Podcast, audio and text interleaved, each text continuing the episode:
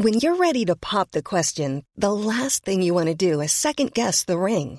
At Bluenile.com, you can design a one of a kind ring with the ease and convenience of shopping online. Choose your diamond and setting. When you find the one, you'll get it delivered right to your door. Go to Bluenile.com and use promo code LISTEN to get $50 off your purchase of $500 or more. That's code LISTEN at Bluenile.com for $50 off your purchase. Bluenile.com code LISTEN. Ryan Reynolds here from Mint Mobile. With the price of just about everything going up during inflation, we thought we'd bring our prices down. So to help us, we brought in a reverse auctioneer, which is apparently a thing. Mint Mobile unlimited premium wireless. Have to get 30, 30, bit to get 30, bit to get 20, 20, 20, bit to get 20, 20, bit to get 15, 15, 15, 15 just 15 bucks a month. So, Give it a try at mintmobile.com slash switch. $45 upfront for three months plus taxes and fees. Promo rate for new customers for limited time. Unlimited more than 40 gigabytes per month. Slows. Full terms at mintmobile.com.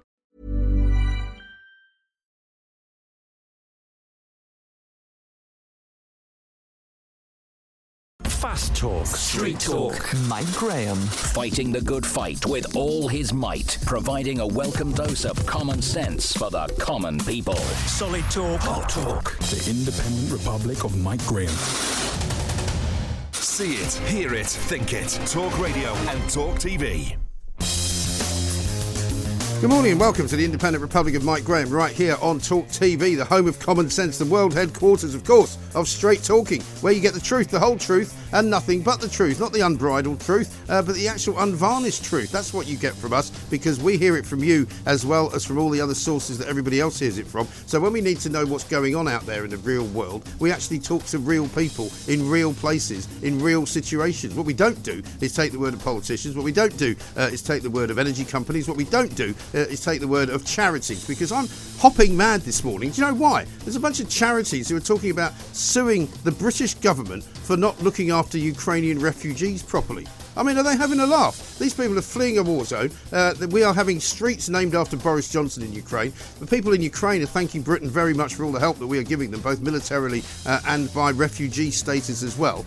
And here are these bozos, these lefty organisations who think it's a great idea, instead of using the money that people give them for charitable reasons, they think instead of spending that on housing some Ukrainian refugees, I know, we'll sue the government because the Tories are mean and horrible and nasty and ghastly. Well, for God's sake, guys, get off your high horse, help the refugees out, and stop being numpties. It's that simple. Uh, we're going to talk China coming up later on in the show today. Apparently, people there are getting very, very desperate as they're locked down for the fourth week in a row. Some people are running out of food, some people are running out of patience, some people are even suggesting that they want to get arrested because at least they'll get a hot meal. Absolutely extraordinary. Uh, we're going to talk about the NHS as well. The Times this morning got an incredible story about how our hospitals are crumbling. Uh, there's power cuts all over the place. There's people getting stuck in lifts, operating theatres out of action for weeks on end, water falling through ceilings, ceilings falling down on patients. Where's all the money going? I mean, we spend literally billions and billions of pounds a week on the NHS. What are they doing with it? Are they burning it? We shall find out. Brendan Chilton is here with me as well. We'll ask him whither Labour, after Tony Blair has declared that he was the greatest Labour leader of all time. Well, of course he has. I mean, nobody else thinks that, but he thinks that. Uh, he says it's time for Keir Starmer to follow Blair into, par- into party power and into Downing Street. I'm not sure that's going to happen. We're a couple of days away from the local elections. The Tories are saying they could lose 500 seats. Could that happen? And finally, of course, the migrant crisis continues. More people coming than ever. What on earth is the government going to do to stop them? 0344 499 1000 is the number. Uh, we might talk a bit about feuds in the office as well. I've had a few, as you can imagine. Uh, have you? Uh, do let us know. You can tweet us at uh, TV and, of course, at IROMG. Uh, you're listening to the one place to hear everything you will ever need for the rest of the day. Stay tuned. It's going to be very exciting. Let's say a very good morning to Brendan Chilton. Brendan, for the first time ever, ridiculously, we've actually finally met in person. We are here together, This Mike. is, I know. Um, you're not. I'm not letting you go. Um, this is. I mean, this is the way, the crazy way that the lockdown has affected people. Because you know, here we are, uh, having been speaking probably for a good I don't Couple of years. couple of years, Yeah. right? I don't think in any other situation have I spoken to people for two years and never met them. yeah, I know. It's like we've known each other, but it's weird, isn't it's it? A bit, you know, it's a bit like, oh yeah, we used to talk on the phone all the time, but I never, I never actually met the guy. Pen pals. Very weird. Very weird. Anyway, welcome to the Independent Republic and to the new uh, gleaming Talk TV towers. Um, thank you for coming in. We got a lot to talk about. Shall we kick off with uh, your I mean, I kind of say your party, but I'm not sure if it even is your party anymore. You are always described by our listeners and viewers as the sensible face of Labour. They got and, terrible taste. And I mean, but you are though because you represent to a lot of people what Labour should be. Um, are you still involved with them in, in any way, shape, or form? Yeah, I'm still a member of the Labour Party and, and a Labour councillor, and I think the Labour Party over the past few years has had it's been in a weird place, Yeah. an extremely weird place, and I Mm. don't think it's fully out of the woods yet. Right. We've got a long way to go. Um, I think Keir's moving the party in the right direction, but Yeah. we, we need to pick up the pace. We Mm. could have an election, general election, as early as next spring. Yes. and we need to get ourselves on an election footing and start talking about the issues that people are experiencing and facing in the country. We're, we're doing that a bit on the cost of living crisis, Yeah. but I think we need to talk a lot more about enterprise, jobs, opportunities from Brexit. I know we're going to talk about borders in a minute. I don't think we hear anywhere near enough from Mm. Labour on how we control our borders. Right. And these are the things people are concerned Well, about. Well, I think the thing is, you're right. I mean, they have started talking more about things like the cost of living, but without any real kind of suggestions as to what to do. You know, it's all very well saying the cost of living is going through the roof and it's all a nightmare and it's all the fault of the Tories. But on the other hand, well, what would you do? You know? Well, I think the, the one thing that Keir has come out with, and, and Rachel Reeves, our, our shadow chancellor, is the removing of VAT uh, on fuel bills and also the windfall tax. Now, I don't necessarily think a windfall tax is a good idea because you, you're taxing profits in one year. Uh, it's not really a sensible form of taxation. Mm. But removing VAT, which is something we can do now we're outside the European Union, Yes. uh, good to see the Labour Party taking advantage of the Brexit freedoms that we now have. Uh, we should be doing that um, because people really are struggling out there. Mm. And if we can cut the bills a bit, let's do it. And I Boris, think- take it on, do it. Well, that's the thing. I mean, there's no question that the price of everything has gone up in a ridiculous fashion. I mean, almost anything you check, the price has gone up by some sort of random amount. You know, like something Yeah. that used to be a pound is now one pound fifty, and you go, hang on a minute. You know, inflation's running at what at seven or eight percent, not fifty percent. Yeah. How have you managed to put fifty percent on the price of what you used to charge a pound for? I know, and those at the lowest levels of society in terms of income Yeah. really are feeling the pinch. I mean, there was a, a, a thing I saw on social media the other week where you had basic things like butter, eggs, Yeah. cheese, pasta, and all of them had gone up by about 20 30% in actual costs. Yes. And I'm thinking for people on very low incomes, minimum wage, this Mm. is disastrous. And I've seen today an interview, I, I won't say another sh- uh, another studio, but Yeah. a, a little old pensioner they were talking about whose energy bills have gone up to 800 quid. And, oh, sorry, 80% rather. Mm. And she's having one meal a day. And the government, I don't care whether it's a Tory government or a Labour government, we've got to start putting more money in people's pockets so they can afford this, cut their bills. Yes. I mean, there's no shortage of money going around either because we're going to be talking uh, later on in this hour about the amazing story in the Times today about the NHS and the lack of sort of upkeep, if you like, of hospitals which are crumbling. Yeah. You know, some are new, obviously, and there are some new hospitals, but many hospitals are crumbling. Uh, with leaking ceilings, you know, ceilings falling down, uh, electricity power cuts, and you just think, who's spending all the money that we give the NHS? Because for a long time, people have been saying, oh, they need more money. People thankfully have stopped saying that. But COVID basically killed the NHS. We were supposed to save the NHS, and what we've done is killed it.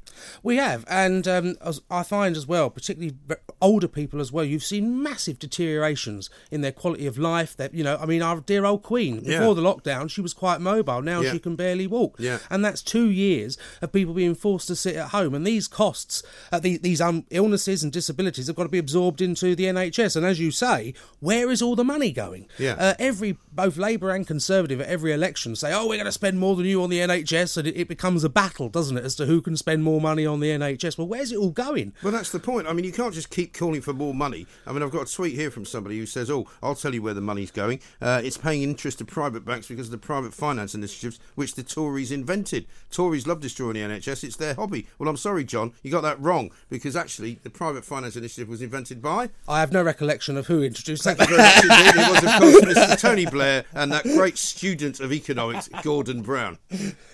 So, I'm afraid uh, you're barking up the wrong tree there, John, and it was Labour that, ini- that initiated it, and Labour that put all of that debt onto the NHS, and lots of people are making a lot of money. But that's not where the money's going. The money's going on diversity Oh, don't. coordinators. We saw an advert the other day for an ambulance coordinator, which was a remote working job, meaning you could do it from home. How the hell are you supposed to coordinate ambulance drivers if you're not sitting in a room with the ambulance drivers? Well, you would have thought, you know, command and control Yeah. with maps and where all the Right. ambulances are. But I think, you know, the issue of where salaries are going in the NHS is something we've got to look at. I mean, I remember, I think it was actually, I think we discussed it a few months ago. Yeah. Uh, all these equality and diversity and inclusion right. Mm. managers uh, around the country on sort of 80 and 120,000 pounds. Well, I'm sorry, that could employ three or four nurses or Yeah, whatever else we absolutely. need. And uh, the priorities there need to be re examined. And I think actually, as a country, we've got to have an honest conversation Mm. about the NHS. Can we afford the NHS on the current model? Yeah. Now, this is what I'm about to say is probably sacrilegious in the Labour Party. It's becoming we- less sacrilegious, though. People are beginning to pick up and notice Yeah. because it's so bad, the NHS, that it's what lots of people talk about. Well, I, I mean, I'm going to say, why don't we look to Europe for what they do? They Yeah. tend to have a hybrid arrangement where you have a national health Yes. service, but people can also have an insurance top up system Yeah. Mm. to ease the burden uh, on the NHS. And with all these people now working at home and saving thousands of pounds every year, Yeah. what they would otherwise be spending on trains, Yeah. I think people have got capacity, some people, mm. particularly on middle incomes, to pay for a little bit more on a private Listen, scheme. And it's already happening for a lot of people It because is. a lot of people who do need help um, and can't get it on the NHS are having to go private, whether they like it or Yeah. not. And many of them maybe can't afford it and wouldn't it wouldn't be their first option. But if it's the only option, that's what you're going to do. So that should already be easing the pressure on the NHS for them to be able to look after the people that can't afford to go private. You can, I I mean, I You know, recently you have gone think- private myself, but I think that the problem we've got is that no amount of money will ever be enough. There will always be a winter crisis. There will always be a case of someone that's got a poor service, and the answer is more money. Well, so you can't just keep throwing money at the problem. No. You've got to have a deep review. What is the issue? Why is all this money not translating into better patient care, better outcomes, Mm. etc.?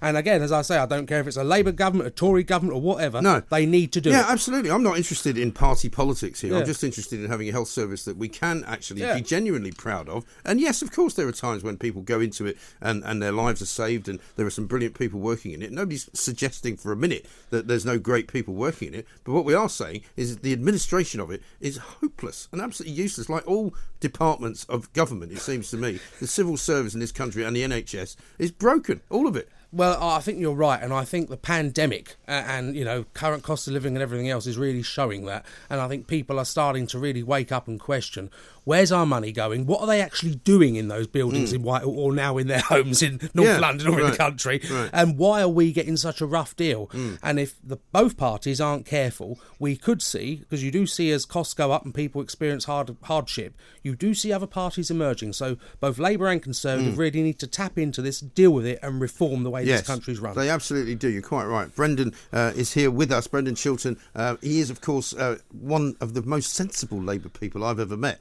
Uh, I wish there were more of them because right now uh, you've got Keir Starmer still dodging the question about Beergate. I don't particularly want to talk about how many beers he had or how many pies he had or how many pieces of chicken korma he might have eaten. That's not really the problem for me. What I'd like to know, though, is what on earth the bloke stands for. What does he actually believe in? What does he say now that people are saying, oh, now Tony Blair's your hero again? That's fine. Well, he was in Jeremy Corbyn's cabinet, wasn't he? Well, how does that work? I don't really know. But call us. Also, we want to hear your NHS stories today because we are going to be shocking you uh, when you find out exactly just how bad the hospitals are, the state of them in this country. So we want to hear from you. Have you been to a hospital recently? Were you allowed in? What was it like? 0344 499 1000 is the number. This is Talk TV. Nationwide, by your side, Talk Radio and Talk TV. Welcome back to the Independent Republican, Mike Graham, right here on Talk TV. Here with you until one o'clock. Brendan Chilton's here with me as well, talking an awful lot of common sense. As many of you always remark whenever he's on the show, um, what's wrong with Labour? Why can't they do what Brendan wants them to do? I mean, you just said something a minute ago uh, that I think is brilliant, encapsulates what Labour should do, and it's just one word that they should get rid of, right? Well, you, the Labour Party needs to get rid of socialism. Yeah. We need to be a lot more, a lot more like the Democrats in America. Mm. We need to be a pro-business, pro-enterprise party that will always look after those in need, Mm. as any decent person would. Most people out there are fairly tolerant and get on with life. Yeah. They want government out of their way, and they just want to know that in hard times the government will step Uh, but every other time, get out of the way and let us run our own lives. And if we, we took that approach, it's to me it's quite sensible. And in some respects, it is what Blair kind of did. It got it us really moving is. that way. Well he, well, he got rid of Clause 4, didn't he? Yeah. And that was the end of the sort of, you know, the communist ideal Yeah. of taking control of the means of production, which if you spoke to anybody now about that, they wouldn't know what the hell you were talking about I don't about. know what it means. I mean, don't like I the mean, sound of it. The problem is there isn't much production going on anymore, so there are the means of production. Anybody's guess, you know, if you take hold of the means of production at the NHS, Yeah. you'd be looking for it for a long time. Well, we were just saying this country at the moment feels clapped out. Nothing It works. does. We don't make nothing. You can't get an appointment with the GP. Trains are late. Everything's messed up. And I just I think people out there are getting fed up because they're paying more and more and more. Costs are going up and up and up, and they're not seeing the benefits of any of it. And if, as I said earlier on, if both parties don't get a handle on this, we could see some big political change in this. We this really country. could. And the biggest problem, I think, actually, and I say this as a Londoner, is London. It- oh, it you is. know, it's like it's it's whatever the opposite of the People's Republic of London is. Um, it's become this kind of haven for charities, uh, for lefty kind of socialist, champagne socialists. I mean, it's no mistake, is it, that Putney was the one seat that Labour actually won at the last election. Southwest London, leafy. You know, I was down there doing a, doing a live show. You couldn't move for Range Rovers, you Yeah. know, and Waitroses, you know. and So that's why you know you're in a Labour constituency nowadays because it's all these people who have got lots of money. Thank you very much indeed. Don't care about anybody else, but make it look good that they can hate Boris Johnson and sort of have nice dinner parties with their avocado vinaigrette, you know, um, and, and and talk about how virtue, virtuous they are. Because I've seen a story this morning in the Guardian. It's really wound me up where Priti Patel is facing mass legal action. It says is in the Guardian from Ukrainians. Now that is a misleading headline because the Ukrainians who are coming here thanks to the British government setting up a scheme, are I'm sure very grateful that they can come. But guess who it is that's doing it? It's charities on behalf of these people who are basically saying, oh, but the system isn't working. Amanda Jones, an immigration and public law barrister, has been instructed, right, I kid you not, uh, by some organisation called, um, where are they? Vigil for Visas and taking action over the Homes for Ukraine visa delays. Two organisations that have clearly been set up with donations from the public who are now wasting public money on suing the government. I mean, what's going on? It's it's mental. I mean, there's a lot to criticise this government over, but I think the support that the government has given, supported by the opposition uh, to Ukraine, has been absolutely phenomenal, uh, and it's testament to the fact that you know Zelensky, the first uh, world leader he invited to Ukraine was Boris Johnson. We've given an enormous amount of military aid. We've been training their troops for a long, long time, and yes, there were big problems Hmm. with the refugee scheme when it was first introduced, but it is now starting to work. Well, work. I mean, it's not easy, but the point is, Britain has alone been the leader in Yeah. giving help in the first instance. I know other countries have sort of come Johnny come lately later on, like the Germans, who didn't want to give them anything apart from a few helmets. You know, we can say a lot about that. Um, and meanwhile, you know, they're naming streets after Boris Johnson in Ukraine. Uh, every time you get a Ukrainian MP on, they're thanking the British government and the British people for everything they've done. These bozos will ruin all of that uh, by being ungrateful, money grabbing, lefty. Parasites. There That's all I can say about them. Well, there is a section in society, Mike, that no matter what the story, we, Britain could be. You know, we could we could cure cancer, and the complaint would be, well, you didn't do it quick enough. Yeah. you know. Yeah. uh, they Why just- didn't you cure it yesterday? Exactly. That'd be Keir Starmer's uh, line, wouldn't it? well, oh no, I don't think so. but there, there are just a load of people out there that just want to run this country Mm. down and, frankly, get lost. Exactly right. You know, take some pride in what we do. I mean, I find it really ironic. And every weekend when I'm down in Sussex and you drive around and people got Ukrainian flags flying around, you put an England flag up, they start throwing eggs at your house because they think you're some kind of Nazi. Well, you know, it, Great. unfortunately, You know, yeah, I, I know exactly what you mean, and uh, it, it is it, it is a peculiar. But didn't uh, what's his name? I'm going to get a bit intellectual now. Oh. Didn't Oscar Wilde say something about you know uh, patriotism uh, and uh, you know people not loving their own country? I think it was him or someone. Yeah. Anyway, it's irrelevant who it was. Someone made the point that you know. The middle classes of this country despise their own Yes, country. they do. Um, I'll put the tweet up, the, qu- Yeah. the quote on Twitter. I mean, Twitter. there's no mistaking the fact that many of those who wanted to remain in the European Union wanted to do so because they had houses there. Yeah. You know, there's no doubt. Or the au pair was from Denmark or you know, Switzerland or Yeah. Spain or somewhere like that. But let's talk about uh, more refugees Yeah. coming, of course, because the big story this week has been the return of the migrant boats. You uh, are, are down on the southeast uh, corner of the country in Kent. Uh, where an awful lot of the, the impact is felt because Kent Social Services, for example, are overwhelmed, aren't they? By looking after kids, by looking after people that come in, Yep. families that come in, um, and of course, as we know, most of the people that do come in at the moment are young men on their own. Yeah. Um, and and it's and it's just a ridiculous situation. The government surely needs to start flying these people out to send a signal to the ones on the on the coast of Normandy. This is where you're going if you turn up. Well, I think this this year, I, I imagine we're probably going to get more people than ever we had last year crossing the channel. Um, you know, the yesterday there were boats landing on the south coast. Now, to me, I, I don't know what this, why we're not dealing with this at cause. Hmm. We I know there is an issue at Calais where we've essentially built Calais up into some sort of fort. All the boats are doing are moving further along the coast and coming out there. Now, Right. there needs to be much more collaboration with the French. This is happening in France. Yeah. So people are getting on the boats in France. Yeah. So the French authorities. But they're doing nothing, They're- they? Exactly, they're doing nothing, and uh, because of course they're quite happy uh, to allow people to cross the channel, risking their lives, and come to the UK, because then they've not got to deal with it. Um, of course, you know we had terrible scenes last year where bodies were washed up on Kent's beaches. Uh, we had the sinking of that Yeah. boat just outside of Calais, Yeah. and frankly, it's unacceptable uh, that the people of Kent and you know got to pay for these extra Yeah. costs because Kent County Council Social Services, as you say, having to accommodate Right. and look after these people without extra support. Right.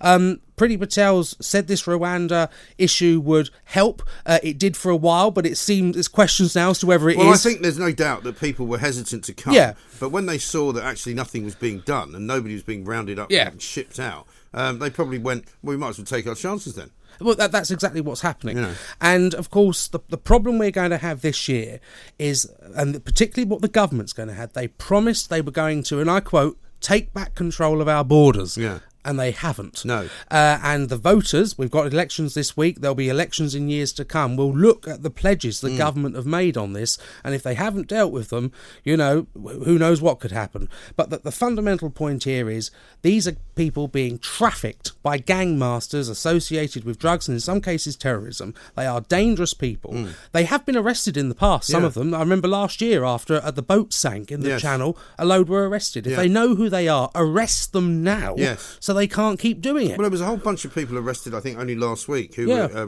from originally from Romania. Uh, they made some arrests in Romania, Mm. and this was a massive people trafficking gang and drugs trafficking gang uh, that was operating freely in Britain because all of the people who were here had come on dinghies. I, I, the one thing we've got to remember is there are a load of people that go on about the slave trade and reparations, etc. What we're experiencing now is a modern slave trade. Mm. really? We've got people being brought to this country. A lot of them end up working illegally, underpaid in restaurants or nail bars and places Car like washes, this. that kind of it's thing. all that exactly, and it's slavery. Yeah. Uh, and unfortunately, there are a whole host There's of nobody people. marching around Whitehall spray no, painting about that. no, but there's a whole host of people that say, "Let them come, let them come." These are slaves. They're being well, these are the same slaves. the same bozos who are suing the government. Yeah. are the people who are going, oh, just you should come here because we'll help you get yourself properly legal. Well, no thanks. You know, we've already got more people here that we can deal with. You know, we've got plenty of people who deserve to come here.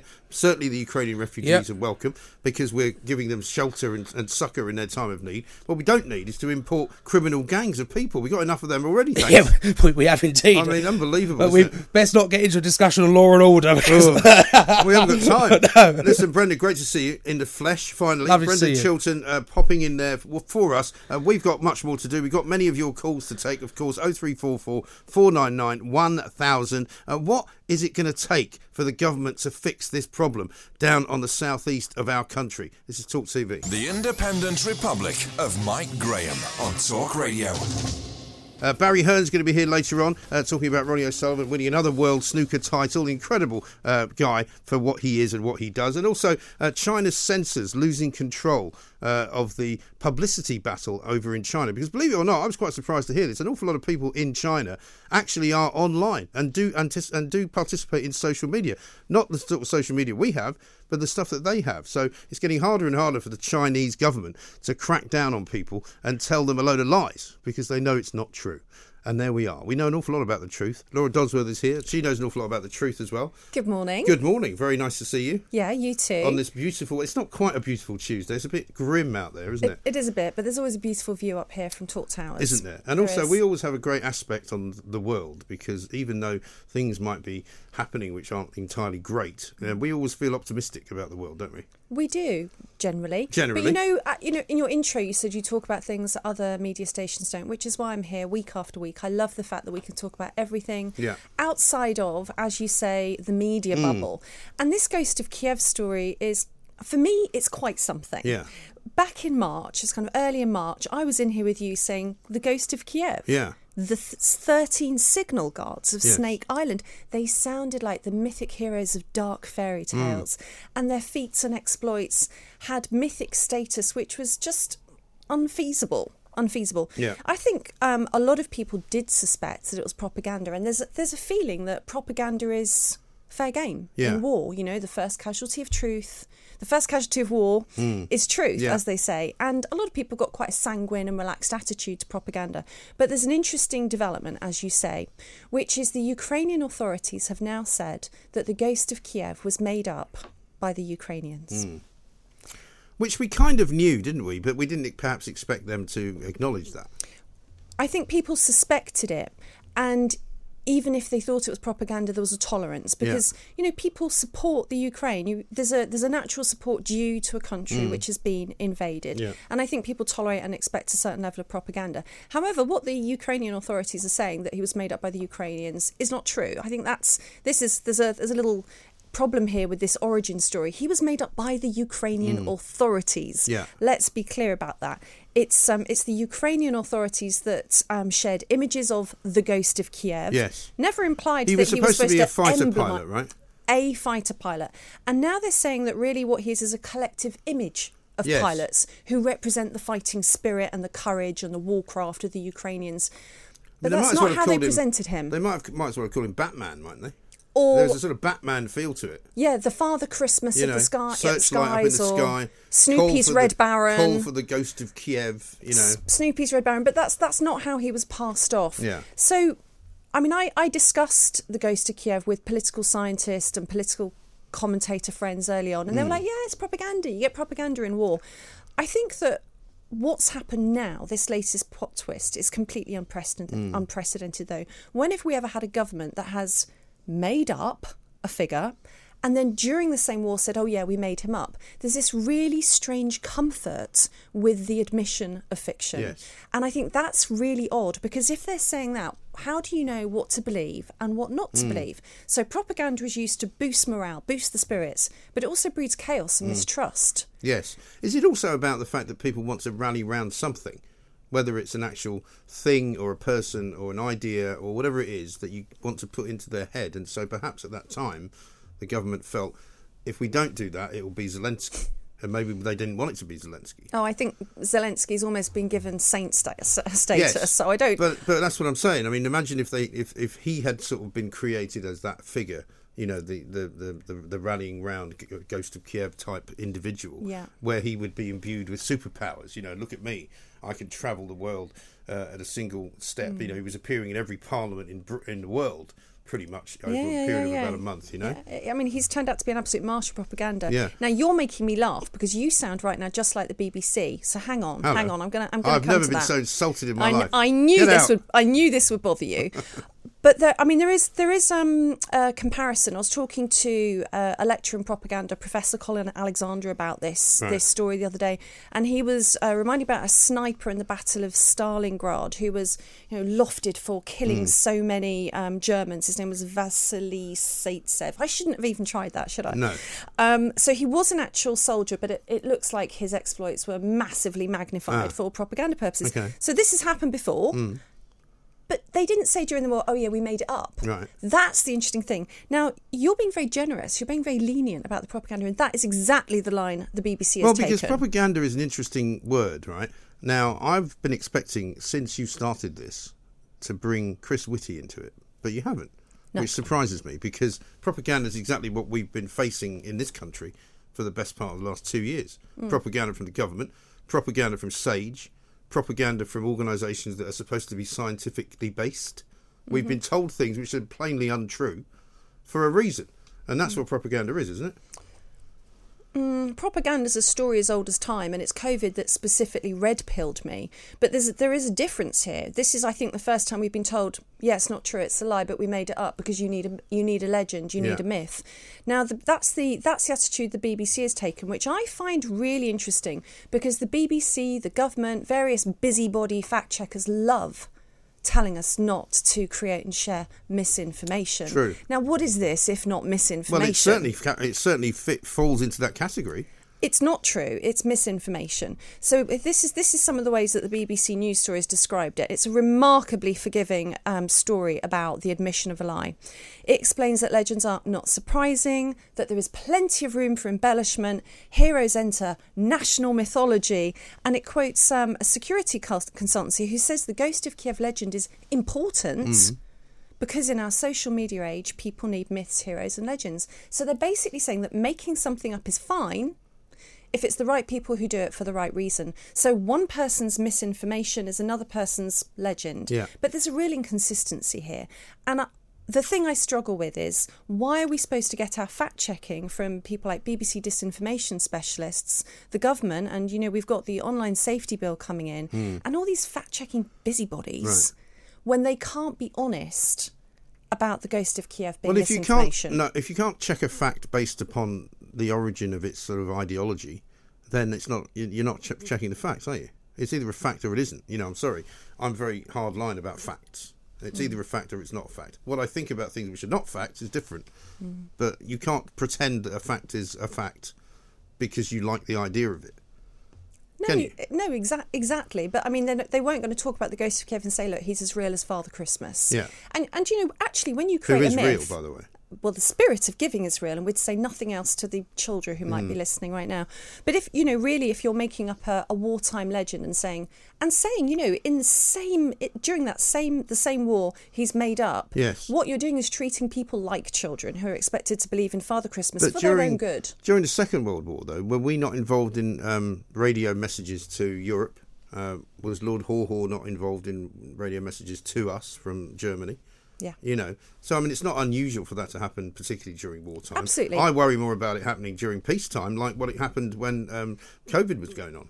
I think people have to I'm be more aware that concerned about that. Yeah, propaganda's happening all the time. Of course, you're right to link with the work I did on the state of fear. There's propaganda happening right now with regards to net zero. I think propaganda bumbles along in one guise or another all the time. Yeah. It's most obvious during war. There's a lot of leniency towards it. But it's interesting to see right now who's justifying the creation of a myth and a legend, aka a lie, Mm. and not calling it misinformation. Yeah. Watch those same people who will label everything they don't like as misinformation. Yes, and anything which they think is a subject which should not be discussed in the open, because there's a lot of that on social media. I was bang on about the Facebook uh, uh, cronies who pointed to an interview, uh, my weekly interview with Peter Hitchens, where they put a tagline on it saying some of the information uh, in this um, interview may be um, mis what was it misleading was the word, and I'm going sorry, says who? Who says it's misleading? You? You know Palo Alto, California? You know Scooby Doo? Who says it's misleading? It's not bloody misleading. We know what we're talking about. Exactly. We'll see what everyone says now about the ghost of Kiev. That's hmm. that's the interesting thing. This is this is the interesting thing. It's the fact that a lie's been admitted, and it's how people are handling it. Yeah, exactly right. Fascinating stuff. Now we've only got a minute now, so do you want to start with Tractorgate Oh, and carry not? it over? Yeah, I know you've already talked about it quite a lot with uh, Listen, Kevin O'Sullivan on the There's no, same there's station. no reason but not to talk about it more. It's a very funny story. I, am not one of those that goes all kind of you know pearl clutching and go, oh, somebody's watching pornography. Oh my goodness me. It, it, it, it, it, it is funny, and there's something that made me really laugh about it. Let's just um, go with the premise that he was not searching for tractors. There is a kind of truth adjacency. Now, when my when one of my little boys was little, he would wake up from a nap and he would go, tractor, tractor. Right? What little boy doesn't Yeah. have a deep and abiding love for tractors? Yeah. So there's there's almost this kind of um, this plausibility Yes. here that he's searching for tractors when he's There actually is. searching for dominators. Well, listen, I didn't even know what Dominator was uh, until yesterday. Oh, yeah, you Shows do. you how uh, sheltered a life I've led. We'll be back with Laura Dodsworth and more tractors after this. Talk Radio. Error 5092. Argument failed to start. Reach for the story. There's still a good argument for listening. Talk Radio. Nationwide, by your side, Talk Radio and Talk TV. Welcome back to the Independent Republican, Mike Graham, right here on Talk TV. Of course, uh, Laura Dodsworth are here. It must be Tuesday, right? Um, and uh, we're talking about tractors. Oh, we are, and, and, and we just couldn't stop talking about it during I the advert, could we? No. I was on a bit of a roll, like a Well, like know, a I- diesel-powered tractor. I think I've, stop. I've lived, and I've even lived in Wiltshire, so I know a thing or two about tractors. You know, I can probably Mm-hmm. identify them from. I, I know a difference between a combine harvester, from a you know a Massey Ferguson, from a John Deere. I mean, I've, I had a friend who had a Ferrari ride-on mower. You know, Mike, this is not the juice in the conversation. well, Stop telling us about my tractors. point is, my point is, I thought I'd lived a pretty, you know, well balanced, educated life. I'd never heard of tractors in connection with sex at all. oh no, it's a thing. It's a thing. Yeah, well, I didn't know that. yes, it is. Um, there's a, a specific. There are various genres. There are I mean, things I- we can't discuss, obviously, at this no, time of the day. No, let's be careful about that. T- okay, let's go on to safer ground. Yes. The fact is, all this speculation wouldn't be happening had he undertaken these searches in his own time, in his own home. Yes. But the fact is, he did it on the parliamentary state. Now, he's not alone in doing this. Um, I found a Guardian article back in 2018 that said there were 24,000 searches for pornography from the parliamentary estate in a five month period. That was just Damien Green, or, uh, and Neil Parish. But what are they doing? So I think there's this Well- really uncomfortable blurring It is- it between really is. And also, what- professional. and what does it tell you about the sort of people they are? Because you know, it's a bit like. I mean, I don't know. I can't imagine any scenario where anyone sensible or with a brain would do that at work. it shouldn't be happening at work. But you know what? I feel like there was a brief, glorious hiatus that was driven by feminism for a couple of decades where there wasn't pornography in a workplace. But if I think a bit further back to when I was a younger woman, if you'd go into a mechanics or really lots of different types of male dominated Yeah. shops, you would have The calendar. calendars or other types of photography that were ripped out of magazines Yeah. on the wall. If you were lucky, it was the classy Pirelli Yes. variety. It may not have been Pirelli. Right. And there was something kind of uncomfortable about Mm. that. And so when I think about Neil Parish's female colleagues, regardless of what he says he was intending on searching for, what they saw was pornography on a male colleague's phone in the workplace. Mm. Yeah. And that creates a very hostile environment.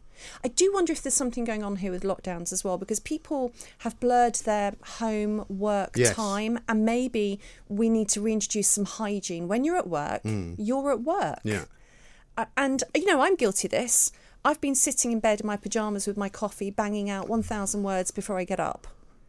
But that's working. That's an interesting uh, turn of phrase, but there we are. no, I just realised.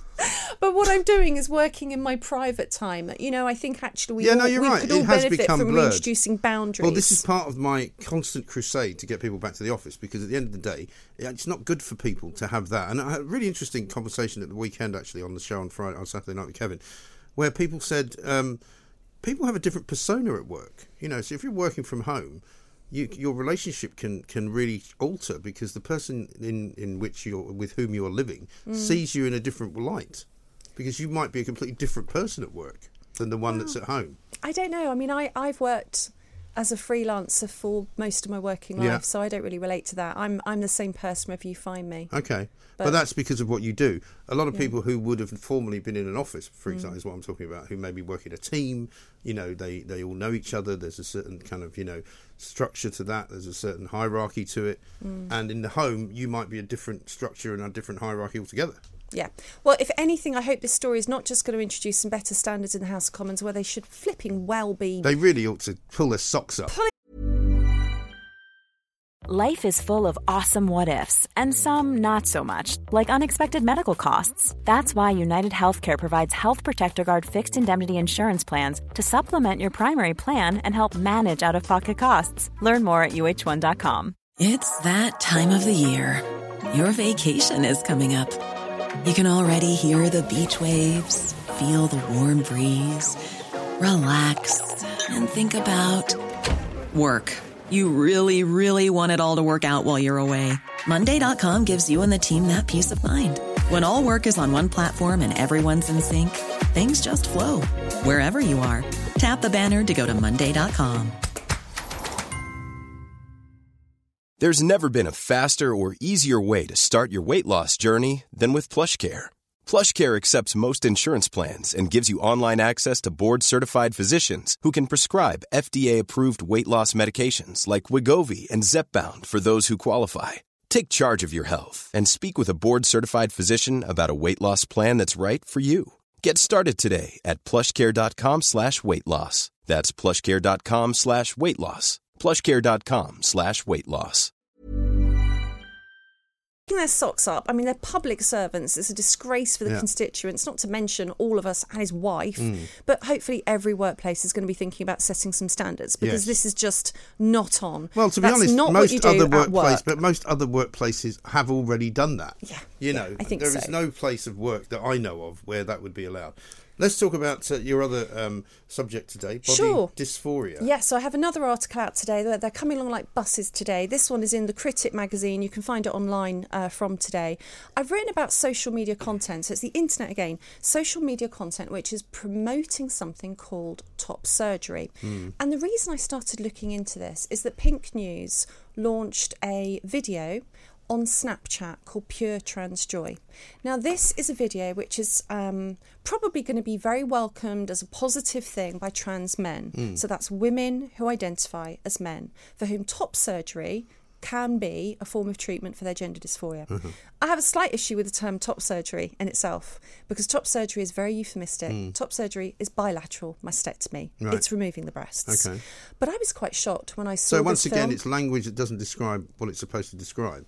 In other words, Well, it does, but in a very euphemistic really. term. In any other, you know, if a woman had to have can- had her breast removed for cancer, Right. we wouldn't be calling it top no, surgery. It's what I mean. bilateral And also, if you ask somebody what does that mean, they wouldn't. I, I'm sure they wouldn't know.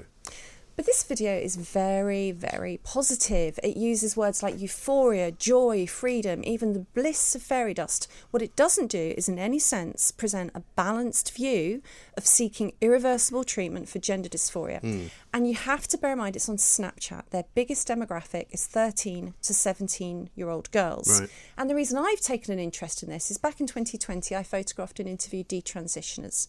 So that was women Mm. who'd thought they were trans, had had mastectomies and hysterectomies and hormones, and then changed their mind. Right. So some people go down that path, think it was a mistake, and they're left with irreversible changes to their body and Right. huge psychological and social consequences. Trauma, presumably. Trauma, very trauma, very traumatized.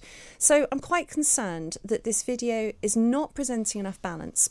Now, if we had a video that was about breast enhancement surgery Mm. that painted it in the same way on a platform which is mainly used by young girls, we would there would probably be an outcry. Yeah. People would be angry. It would be there'd be Yeah. a lot of censorship, and in fact, under Advertising Standards Authority rules, that will be illegal Probably. this month. Yes. this month there are new because rules it would coming be in. considered to be irresponsible. But it's like gender But gives it this this kind of special magic dust Yeah. where they can talk about removing the breasts in a very uncritical way. So the reason that this is more of a problem than you might think is that once upon a time the people that presented at gender identity clinics were male, Mm. but now about three quarters are young girls. Yeah. They're teenage girls, young women. Right. So something has happened. The ratio of people presenting at gender identity clinics has changed. Yeah. I mean, I've been told by some people who work in the school system, particularly private schools actually, that it's a kind of trend more than it's anything. And an Mm. awful lot of these young girls are doing this because they think it's quite trendy to, to do. It could be, or they might have some background issues. Now, you've basically just hit upon the emerging hypothesis of rapid onset gender dysphoria, which Yeah. was developed by Dr. Lisa Littman. Mm. And she said that the internet can't make you trans. Okay, Right. there's uh, no one is suggesting that if you go on the internet and find this, you're going to become trans. Right. Being transgender is something that's um, going to be innate to the individual. However, if a young woman maybe has neurodiversity or she might have had some sexual abuse or Mm. trauma, sometimes it's happening to girls who are lesbian and have experienced homophobia. They might have a, a type of body dysmorphia and um, mental discomfort that when they see that kind of content, they think, oh, that's me. Mm. So she's put forward this hypothesis that certain types of social media content through peer contagion and social contagion are encouraging young girls to think they're trans when in fact given time those feelings would resolve. Mm. So we're in a situation right now where the government has said we shouldn't ban conversion therapy for trans people. Yeah. And this has caused a furore, Yes. okay? But the problem with banning that conversion therapy is that it would ban very sensible, legitimate talking therapies for young teenage Mm. girls or any young people who want to discuss why they feel Right. gender dysphoric. So the government's made that sensible decision. What I'm worried about is by the time a young girl gets to that first doctor's appointment, she has already found a plethora of Mm. content on social media that's reinforced this idea of being trans. Yeah. And I think it's something that we, you know, we, we need to be presenting a much more, there's got to be a better balance between providing information for trans people, but not encouraging people who might grow Mm. out of it. No, I think that's a very good point. Sadly, uh, we're out of time Oh, already. Once again. I know. I'm Always over sorry. So quickly. I know, but it was brilliant. Uh, thank you very much, Laura Dodsworth. Uh, back again, of course, next uh, Tuesday. Follow her on Twitter. Uh, check out all the things she's writing at the moment, and uh, we will see you after this on Talk TV. Radio with an answer for everything. Talk Radio. The home of common sense. Talk Radio and Talk TV. Welcome back to the Independent Republic of Mike Graham, right here on Talk TV. We're going to be filming Plank of the Week coming back uh, this afternoon. Kevin O'Sullivan uh, will be in uh, pursuit, and so will Esther Krakue. Uh, she'll also be there as well. There have been so many planks. I mean, you'd have to say Tractor Man uh, was probably going to figure in it, I would imagine. Uh, Angela Rayner, very possibly. Keir Starmer, more than likely. Um, you know, is there anyone in the House of Commons that knows how to do their job properly? Um, we are, by the way, going to hear from the Prime Minister Boris Johnson probably sometime around midday. Uh, he's addressing the Ukrainian Parliament, and uh, we'll bring you all of that uh, as soon as we have it, of course. Meanwhile, uh, it's time now to talk about yet another part of our uh, amazing government stroke public sector infrastructure that doesn't appear to be working. We've just heard two terrible tales about the NHS and how some people who run hospitals really shouldn't be doing that, and some hospitals are not really doing their job, and some of the people in them are not doing their job. I know uh, it's an, uh, an unfortunate uh, con- conclusion to come to, but I'm afraid, as much as many doctors and nurses on the front line do an incredibly good job, there are some people who are working in those environments who, frankly, need a couple of lessons in humility and lessons in how to treat the public because the public are actually the paying customers. Imagine saying to Jilly and her daughter, Do you have any idea how much money's been spent to get you to this stage before you think about walking out of a waiting room where you've been for eight hours with suspected internal bleeding? I mean, do me a small favour. Guess what else isn't working? Yes, that's right, the police. They're not working either. Let's talk to Nusrit Mehtab, former Scotland Yard superintendent, of course, because the problem we've got with the cops now uh, is that fewer than half of senior police leaders would recommend joining the service. And meanwhile, out there in the real world of burglary, you know, police and thieves, unsolved burglaries hit 500 a day. Nusrit, very good morning to you. Hi, good morning, Mike. How are you? Yeah, I'm all right. I'm all right. I'm getting angry with the NHS. Um, I'm not much less angry with the police, for heaven's sake. What is going on inside the police service these days? Well, it, uh, the figures you read are absolutely horrendous, and it seems it's you know one burglary in 33 that's even brought to charge. Yeah. Here's the thing, Mike. Policing priorities are different. Policing priorities are more violent crime, knife crime, gun crime, terrorism, and male violence against women and girls. Mm. So, what's considered low level crime, such as burglary, theft, criminal damage, are not given the attention they need. And the interesting thing is the impact that a burglary has on a person is immense. And, you know, it's quite upsetting to know that that person who's come into your house is not going to be found. And there's various things that are going on here funding, lack of funding, lack of police officers. And, you know, we've seen cut after cut into neighborhood policing. So police officers can't give it the time and attention that they need. Mm. So this needs to go back. The responsibility of it does need to go back to the government as well, because numbers, as we know, over the last few years have just completely Mm. been cut in neighborhood policing. Policing's lost its heart because you touched on two issues there. You know, senior leaders Yes. kind of telling people not to join, and that's because policing has lost its heart. We've seen so many um, horrendous things going on, and so recruitment is hard. There's great negativity around policing, and it's of their own making. Yes. I mean, there was a story yesterday from, I think, Norfolk uh, Constabulary, uh, in which they had put out a tweet or they put out some guidance or something, uh, in which they named 37 different genders as things that they would recognise when interviewing suspects. And you're going, sorry, guys, I mean, why don't you just get to the heart of the matter? If somebody's doing something against the law, arrest them, question them, worry about what gender they are uh, after you've decided what they've done. Surely?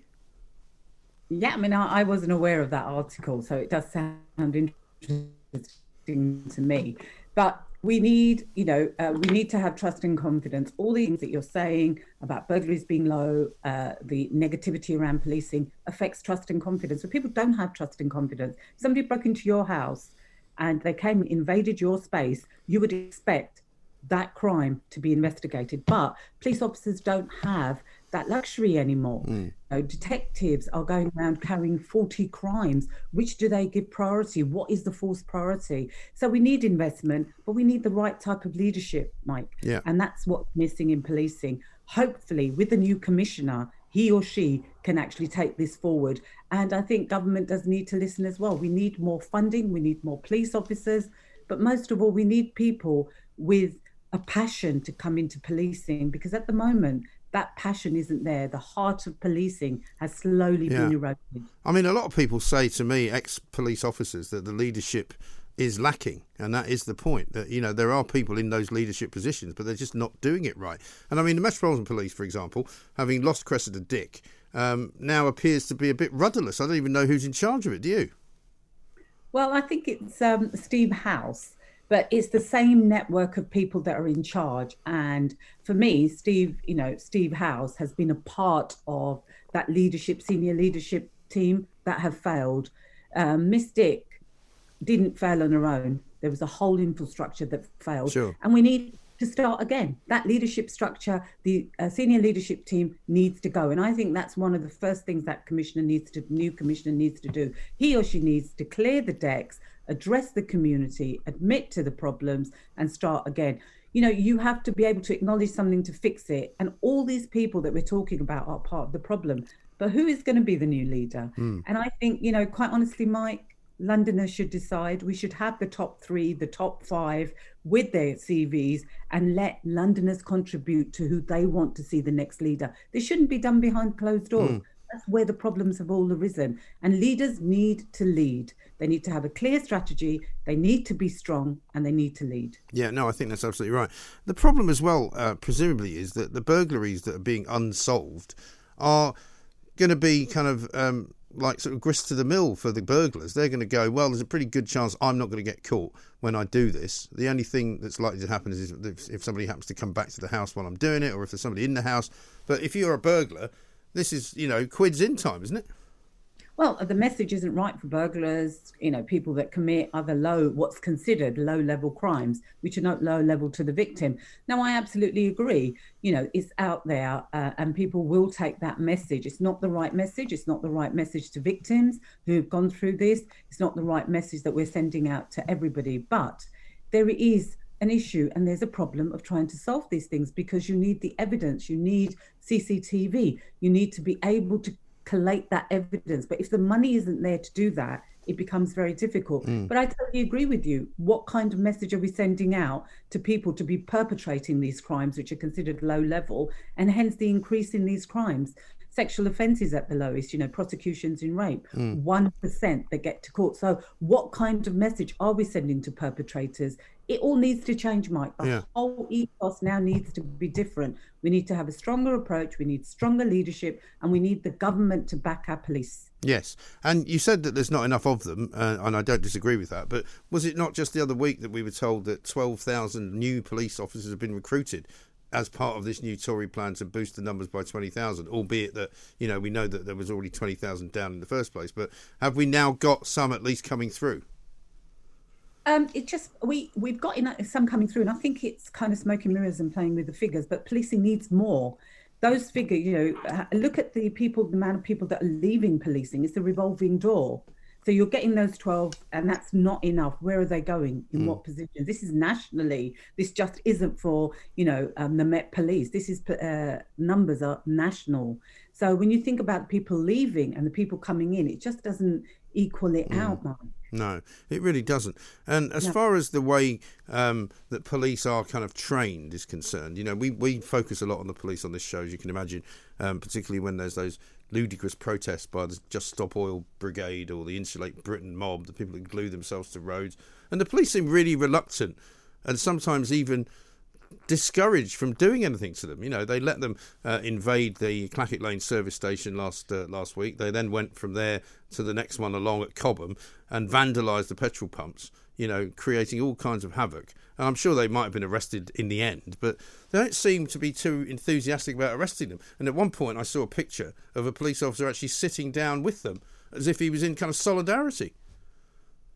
Well, here, you know, you've got to have a clear strategy, a clear plan to be able to deal with it. And this is where the leadership comes. If you know there's going to be a protest, protesters do have rights. We acknowledge that because we live in a society, you know, we live with freedom of speech and there's a freedom of protest. But there needs to be a clear strategy from those leaders as to what they're going to do and how they're going to do it. And that message needs to be replicated to police, to the officers that are actually dealing with it. And sometimes there's a disconnect, Mike, Hmm. as to what needs to be done, what should be done, and how that's translated by those officers that are actually trying to do their job. Yeah, I think there's definitely a massive problem. But listen, uh, we shall continue to ask the right questions and see if we can get some answers. Nusrit, thank you very much indeed. Uh, Mehtab, there, former Scotland Yard superintendent, talking uh, about the state of play in the police force in this country because there's no question, is there, that there is a problem.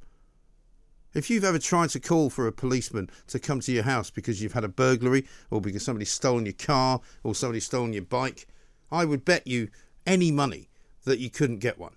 But if you run through a red light, oh, you'll soon be pulled over by somebody, uh, or you'll soon get a ticket in the post from the local constabulary saying they want three points and a hundred pound fine. Oh, they'll soon do that. They seem to be policing now by camera. That's what they do. Even when they are out and about, they're filming everything. You see a guy uh, at the uh, Just Stop Oil protest the other week when they were actually disabling a tanker, quite dangerously in my view. They were actually snipping the brake uh, cords. The policemen were filming what they were doing instead of stopping them from doing it and then arresting them. Call me old fashioned? I mean, you know, there was a time when they'd arrest them and then give them a bit of a going over with a truncheon. They can't do that anymore. But what are they filming exactly? I was filming uh, in a northerly direction uh, where I was able to witness uh, the alleged accused uh, cutting a brake cord. Uh, I decided this was a very dangerous matter, so I thought the best thing for me to do would be to record it on film uh, so that we could show it to a court later.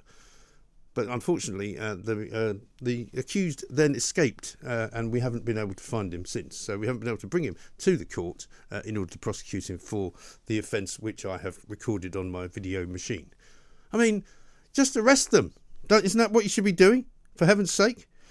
Emma says this I'm gobsmacked listening to your last two callers. My heart went out to John. As for the woman rushed into hospital with suspected internal bleeding, made to wait in a waiting room for 12 hours without even being seen, was truly shocking.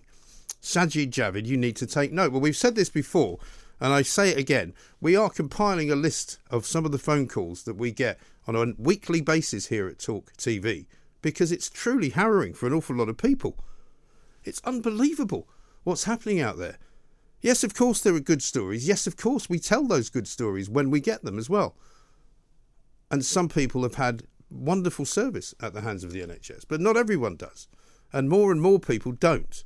And I'm hearing more and more people like John and like uh, Jilly who have horrendous stories to tell. Happily for Jilly, it didn't end in tragedy. But for John, his wife goes into hospital with a bad leg and died in there at the hands of people who have yet to explain what happened to him. That is simply not acceptable, is it? Shocking. This is Talk TV. See it, hear it, think it. Talk Radio and Talk TV.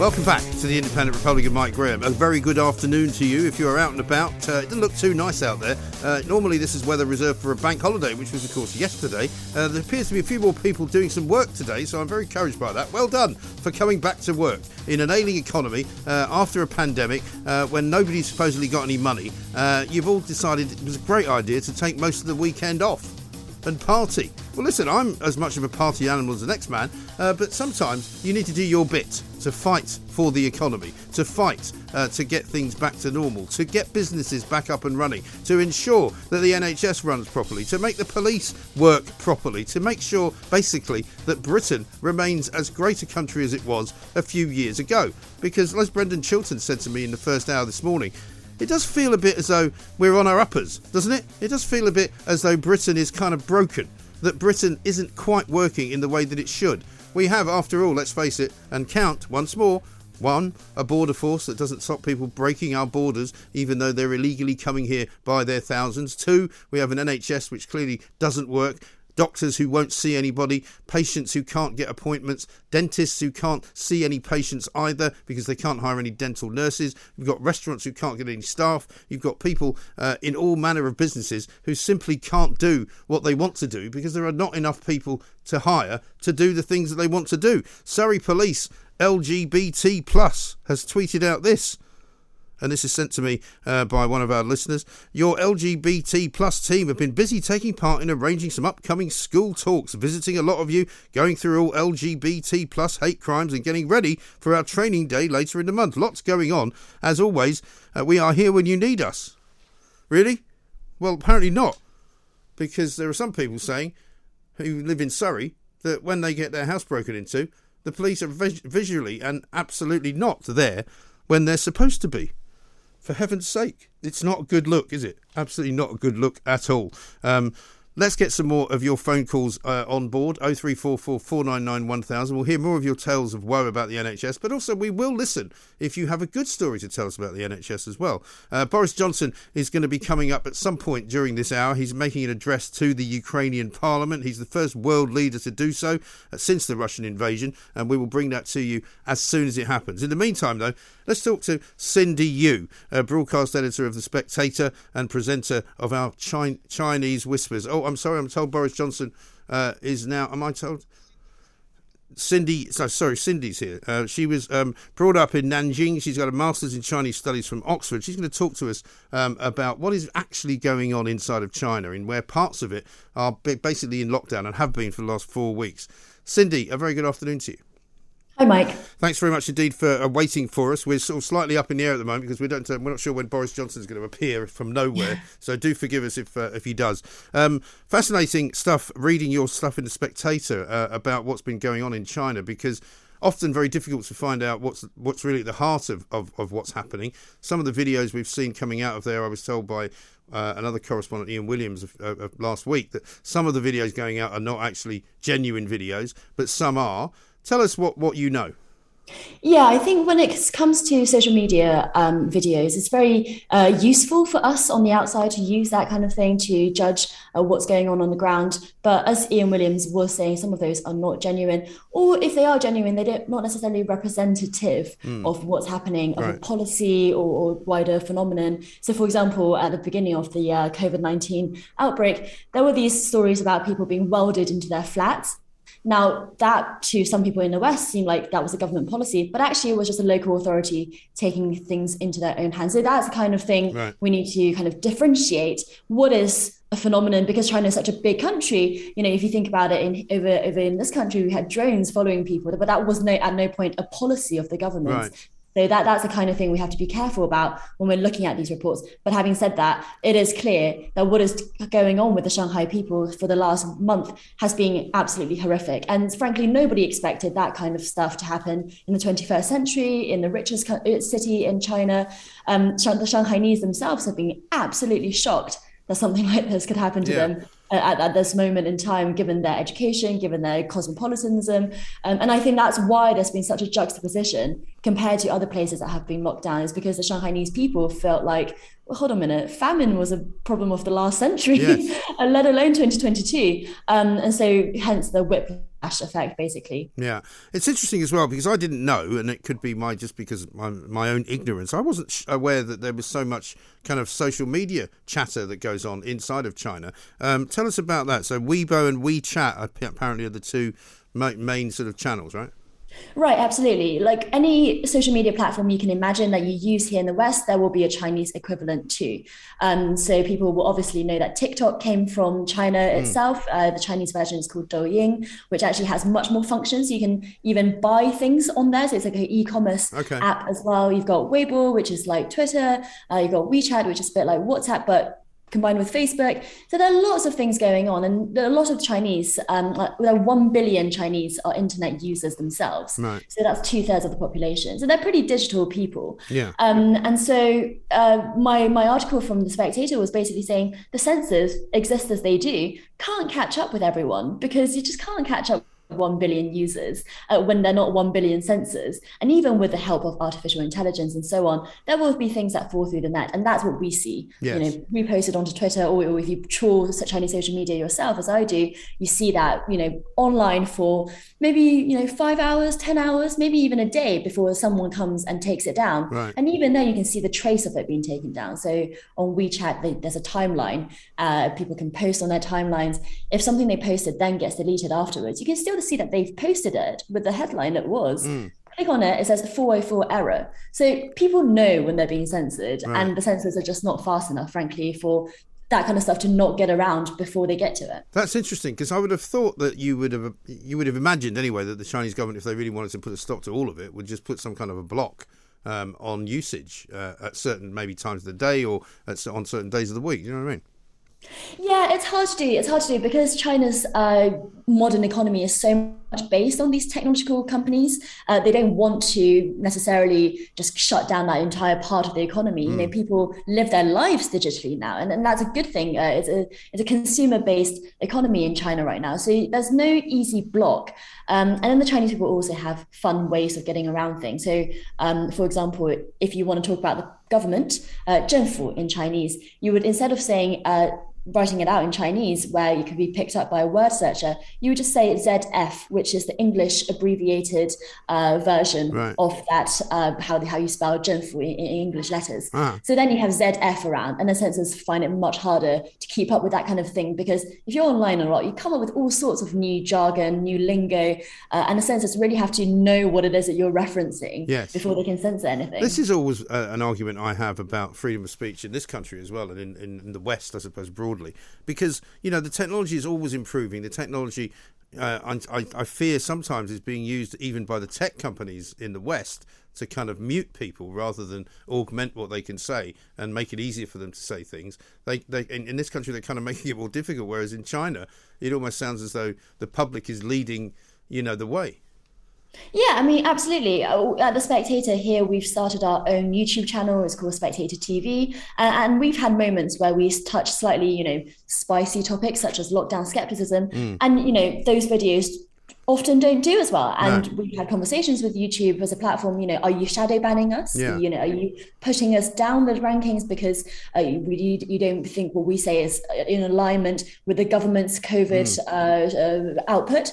You know, they don't give a clear answer to that, but there's no way for people who use these platforms to really know, frankly. No. It is just suspicious that some videos tend to do amazingly well and others, you know, really kind of stagnate Yeah. on the exact same channel um, when they're same format. So, so that the kind kind of questions I think people should have about Western social media. And it's interesting in China, it is down to social media companies themselves to do the censoring Mm. as well. So it's not a it's not a government party member No. clicking behind. No, I mean we had the, we had the same problem. We were we were taken our entire channel was taken down by Right. YouTube for about three days, um, and they never really did give a satisfactory explanation other than that we had somehow violated their policy. But they couldn't tell us what policy we'd violated. You know, Yeah, absolutely. I mean, there's just no contact. It's, it's just computer says no, isn't it? It really is, and and it's very frustrating, particularly when people start banging on about how free we are here uh, and how unfree they are in China. But let's talk a bit more about the COVID aspect of it, because is the government uh, trying to pursue a sort of net zero, if you like, in COVID terms, or um, is the new COVID strain that they're dealing with more dangerous? I mean, why have they suddenly become so obsessed with another lockdown? Well, I think the problem is that Omicron is just so much more infectious. It's not more dangerous as we know here um, in the UK, where um, COVID does seem, seem like a thing of 2021, famous last words. But you know, it, it is just more infectious, but uh, shown to be more mild. But when the you know mark scheme, when the criteria for success in China is no cases at all, a case, even if it's mild, becomes a problem. Right. And so when when the zero COVID policy worked for Delta, that's because the R rate was probably around two uh, when it was uncontrolled. Whereas for Omicron, at its peak in Shanghai, one person person infected with Omicron was infecting nine other people. The officials were estimating. So Mm. that kind of uh, infection, together with the zero COVID policy, which means that you contact trace every single person. So if you get COVID, you have to be taken into central quarantine. You can't just get better at home. If you come in contact with someone who has a COVID, you're taken to a different type of central quarantine mm. center until and monitored basically until you can definitely say you're positive or negative. Right. At which point something ha- else happens to you. So that means it provides this massive logistical problem because you're finding places for people to go. It's essentially like Nightingale hospitals mm. used for tens and thousands of people just to be having a mild um, cold, cold-like symptoms because the ones with severe symptoms do get moved into hospital. Yes. There is the kind of self-creation of a logistical problem mm. on top of the public health problem that is what Shanghai has seen. And the problem it hasn't, the, the reason it hasn't happened before is because infections just haven't been as high before under Delta because it hasn't been as infectious. Right. But are more um, people dying as a result, or is it is it less um, sort of toxic, less deadly, if you like, than the first wave? Yeah, I mean, the case fatality rate doesn't seem to be incredibly high um, by comparison to, to the original Wuhan uh, strain. Uh, so far, Shanghai has seen about 400, 500 deaths, and most of them are people, um, you know, at least over the age of 50 or 60. Mm. Uh, normally, you know, the median age is around 70 or 80 with kind of pre existing conditions that, you know, the same that has been impacting people here. Um, so, so the death toll isn't huge, but that's not the problem. The problem is that the Chinese government has made the public feel so scared. Mm about this virus over the last two years that this kind of lack of control over infections, the fact that local infections is happening at all, makes people very, very scared. And that all becomes a political mm. legitimacy problem for the government because they have been singing and dancing about how well they've done with um, COVID over the last two years. Well, along comes Omicron, and they can't say that anymore right. until they get, get on top of this current um, round. And it's important to say, actually, that because of the way they've done things, Shanghai has been getting better. The case rates are falling. Yeah. So yesterday's numbers was 20% lower than the numbers from the day before. And, you know, we can expect that lockdown to end in that city by the end of May at the latest. Okay. But well, that's other another, cities are coming under. That's another. That's quite a long way away. I mean, if you said to me you have to wait until the end of May to, uh, you know, next time to, to go out for dinner, that's quite a long wait, isn't it? I mean, what about um, the airports? Have they closed access to Shanghai? Have they closed? Have they sort of put a ring around the city, if you like? Chinese, you know, inbound and outbound flight has been essentially, you know, the borders have been essentially closed since 2020. Right. Someone like me, who with family in China, living in London, I haven't been able to go back since 2019 because of COVID. Right. Um, every time I see someone in the China field, I ask them, "When do you think, when do you think we can go back?" Right. Uh, and the current estimate is 2023. Um, so not holding out hopes um, anytime soon. Um, at the moment, basically, what they do is that if you find a COVID case on any um, travel route route. That route is then shut down for about 28 days mm. uh, for further monitoring because perhaps it's coming from a COVID hotspot. Right. Uh, even once you get in, you have to then go through two to four weeks of quarantine in a hotel to make sure that you haven't brought in the virus from abroad, um, which essentially rules out a lot of travel. And mm. what we don't hear, because it's China, is how badly the airline companies exactly have been faring. You know, there was no Heathrow yes. chief well, executive I mean, campaigning I, I, on the radio yeah. for the open borders again. No, quite. I mean, I did say to Ian Williams, it must be having an effect on the economy uh, as a general uh, rule, not just the airport economy and the airline economy and the travel economy, but just the whole economy must be um, suffering if people are not are going out to work and they're not able to buy things, they're not able to shop, they're not able to, in some cases, get enough food for themselves. Yeah, yeah, yeah, absolutely, and and and I don't think the full impact is being um, is coming out yet, but we have seen some signs. For example, um, in February, the government um, announced its GDP target this year to be five point five percent. Hmm. Now that sounds pretty good to us, but that's actually the lowest in three decades for China, um, and that's even the government's own official target, which will be kind of um, trumped up a little Souped bit anyway. Up, yeah. Yeah, exactly. Um, and even that, you know, various independent investing companies, consultancies like McKinsey, since the Shanghai lockdown, have revised that downwards. So it's now looking like growth is not even going to be 5% for the Chinese economy this year. Right. Um, so, so that's the macro effect. We also know other smaller things like uh, in one province uh, in Guangzhou, uh, lockdown last year, the mass testing itself um, because what China does is that it brings up like an entire city for mass testing. You know, mm. you see these pictures of people lining up, queuing to have group PCR tests and that kind of thing.